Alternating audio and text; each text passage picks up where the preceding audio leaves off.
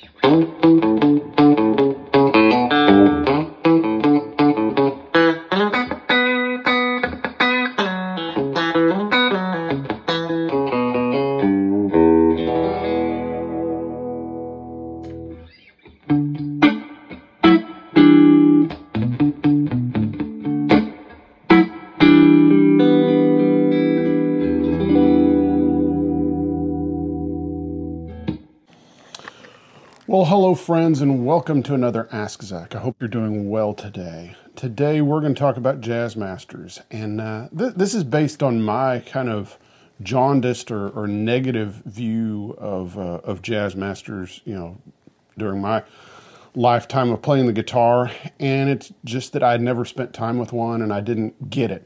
And like so many things, it's like you gotta you gotta dig in and uh, you know and really play one and live with one for a little bit to really get what the jazz master is all about and why, uh, you know, where they're applicable and uh, and such. So that's what today's episode is about. Why a jazz master?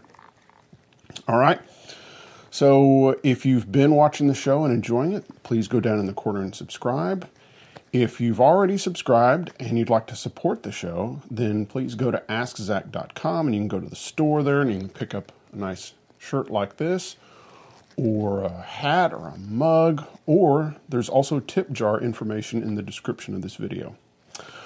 All right, so first off, we need to talk about this Jazzmaster that I have today. So, uh, Dan Strain, Danocaster, uh, let me borrow this guitar. This is a 1965 Jazzmaster, and uh, it has been refinished.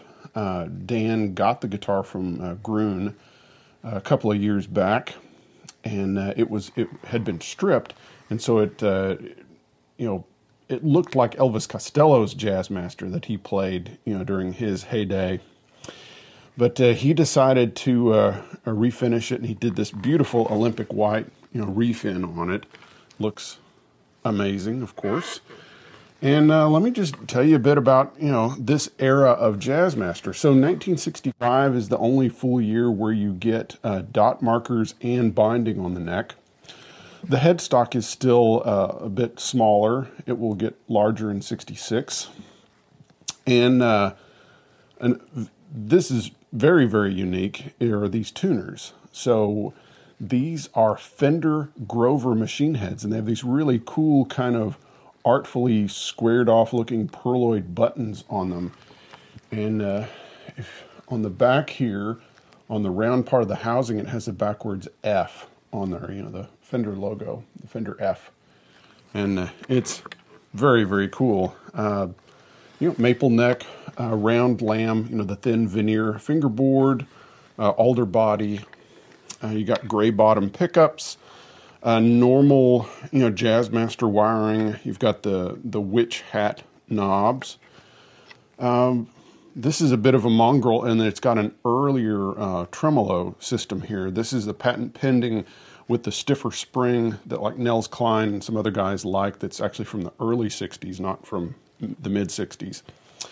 And probably the biggest modification on the instrument, besides the refin, is it's got the uh, Mastery bridge, and the Mastery, of course, allows you to use uh, you know 10 you know 10 through 46 or lighter on a on one of these guitars because they, they have very little break angle.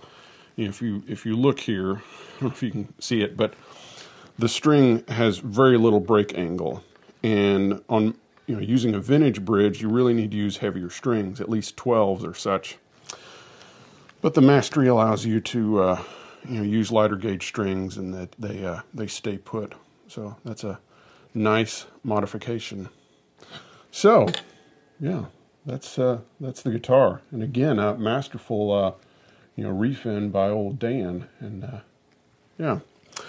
All right, so of course I, I started off by playing, uh, you know, some uh, Ventures, which of course they used jazz masters a lot until they went to Mosrite guitars, and then I played. Um, uh, a little bit of uh, Only Daddy That'll Walk the Line. And the reason I did that was because uh, Wayne Moss, who played guitar on that, used a Jazzmaster. And so, uh, you know, most of the time you don't think of a Jazzmaster as a good chicken picking instrument, but it, it does quite well, you know. Not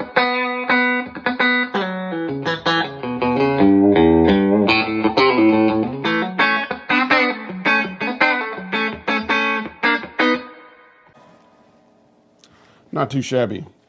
Uh, so again, this video has made me kind of understand the Jazzmaster. So first, I had to get the fact that the Jazzmaster has a lot of different tones in it, but it's always kind of thinner and wider than most other Fender guitars. So it just has kind of more of a high, I guess hi-fi is kind of, you know, what you would call it. But uh, it's like, you know, when you go to the back pickup, I mean, it's a really ringy, you know,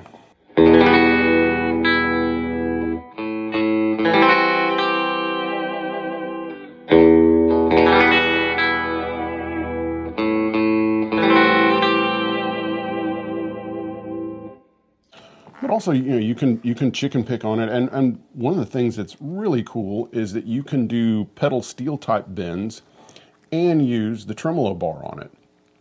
And that's because it doesn't go out of tune as much as like a, a strat tremolo would if it were floating.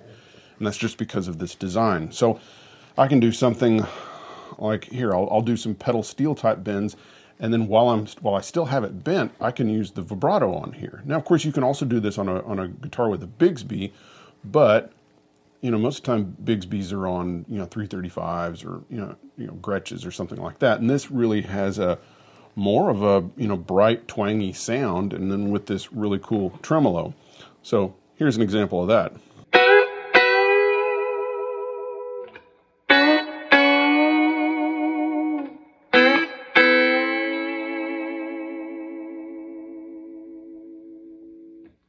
So that's really nice because uh, part of the the the challenge in trying to replicate pedal steel stuff is the fact that you don't just have the uh, the one of the notes changing and the other one's staying the same, but you also have the fact that the pedal steel player is able to move the bar and get vibrato while they're doing it, and so that kind of allows you to do that, and you can do all these you know pretty things.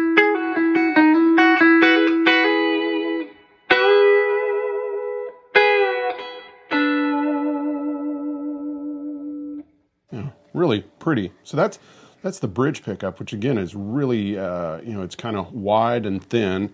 And then really the best sound, in my opinion, you know, from this guitar is, is both pickups, which normally I don't like dual pickup sounds. Like on Tellys, that's the sound I use the least. I'll either use the neck or the bridge pickup most of the time. I usually don't use together. On a Strat, same thing. I don't like the combination sounds. I like single pickups. Uh, Les Paul's 335, same thing. So, but this has a really cool, uh, you know, dual pickup sound. Here, I might as well go full on get some delay going.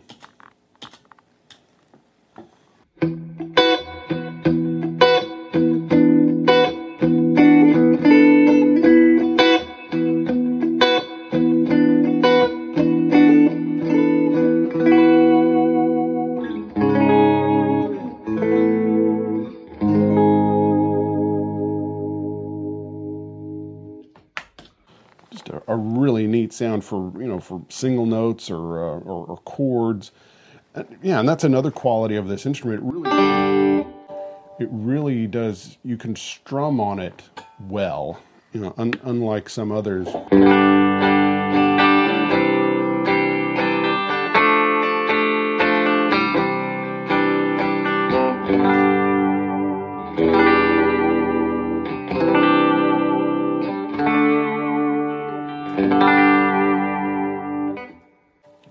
The back pickup, back pickup again. And here's the, the neck pickup.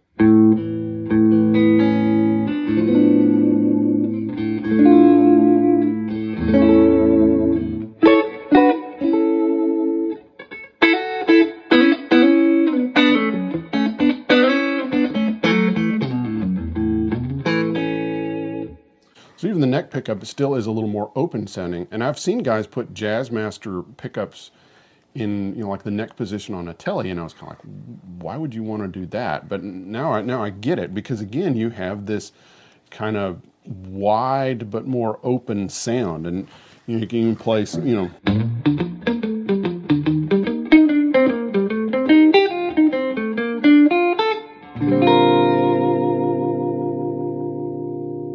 That sounds really nice on, on this. So yeah, these are really, really cool guitars. Now I'm not going to go out and, and buy one, but now I get it. So I'm you know thankful to Dan Strain for uh, you know kind of killing my uh, prejudice to jazz masters because I kind of thought they were kind of this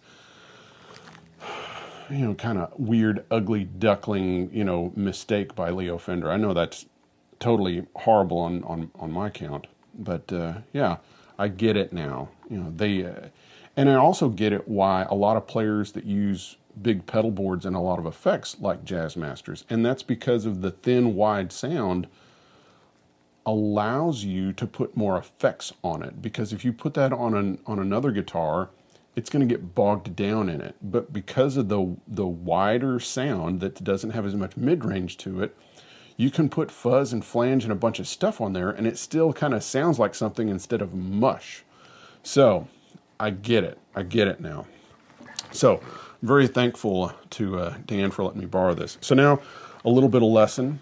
Uh, so this is just a cool thing that I learned uh, from Dan Strain, and uh, I just thought it was fun. And it's a nice movable chord shape. So so I'll just play it and then I'll describe it.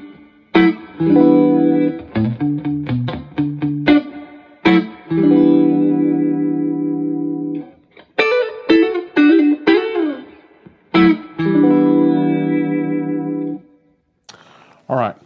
So of course you have your normal kind of D, you know, chord that's in kind of the A shape, and then you have this, uh, which we end up, you know, kind of moving around. So you have your uh, on the A string, you're on the ninth fret, and on the D string, you're on the seventh fret, and on the G string, you're on the ninth fret. And so you get this. And then you move it down two frets. And this shape can be moved all over.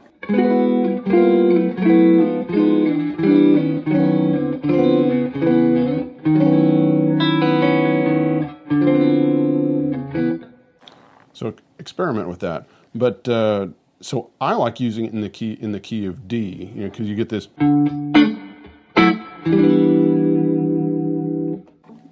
Because this this voicing, it's it's really just an E7, you know, the last one, but it just sounds interesting because of how the notes are spread apart. Uh, when I when Dan was playing you know something like that not exactly like that he he was actually playing it in the key of e and you get different you know because of the the open strings it sounds even more kind of i get what uh, you know more you know major major sounding less uh you know less like sixth or, or something like that so you get this kind of thing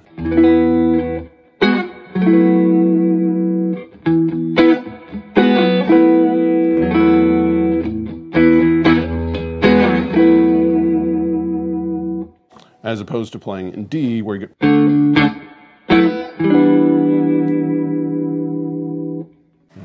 So, all right. So that's the uh, the Jazzmaster, and we're going to do a little bonus for today because I, you know, this is another guitar that Dan let me borrow, and uh, so I'm just going to grab this real quick.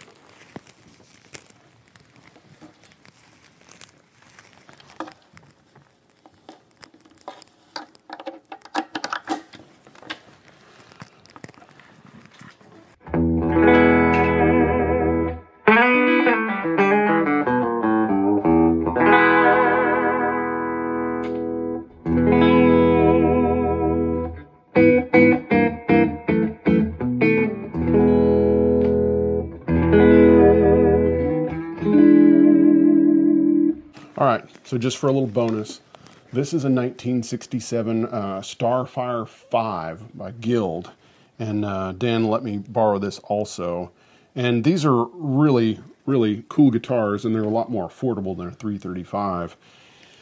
And uh, they uh, they kind of they you can watch out for different models because the red ones have mahogany bodies and then the, the other colors have a maple body, which is like a 335. But the mahogany body gives it a warmer sound than a 335 and really makes for a killer bridge pickup sound.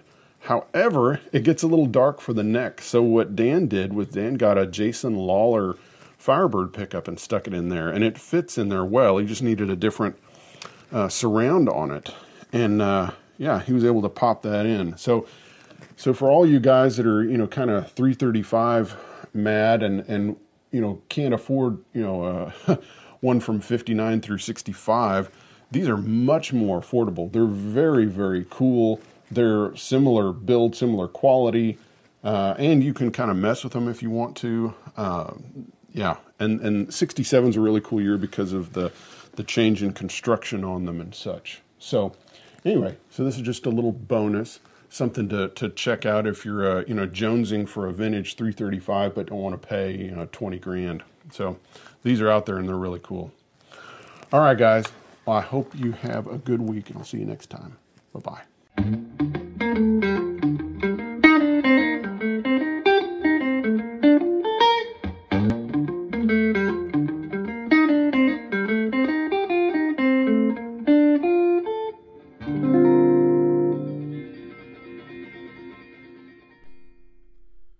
Thanks for listening to the Ask Zac podcast. If you want to dive deeper, check out my website, askzac.com, to find more articles and further info on each episode. And remember, it is the support from you, the listener, that keeps the show going. Thank you, friends.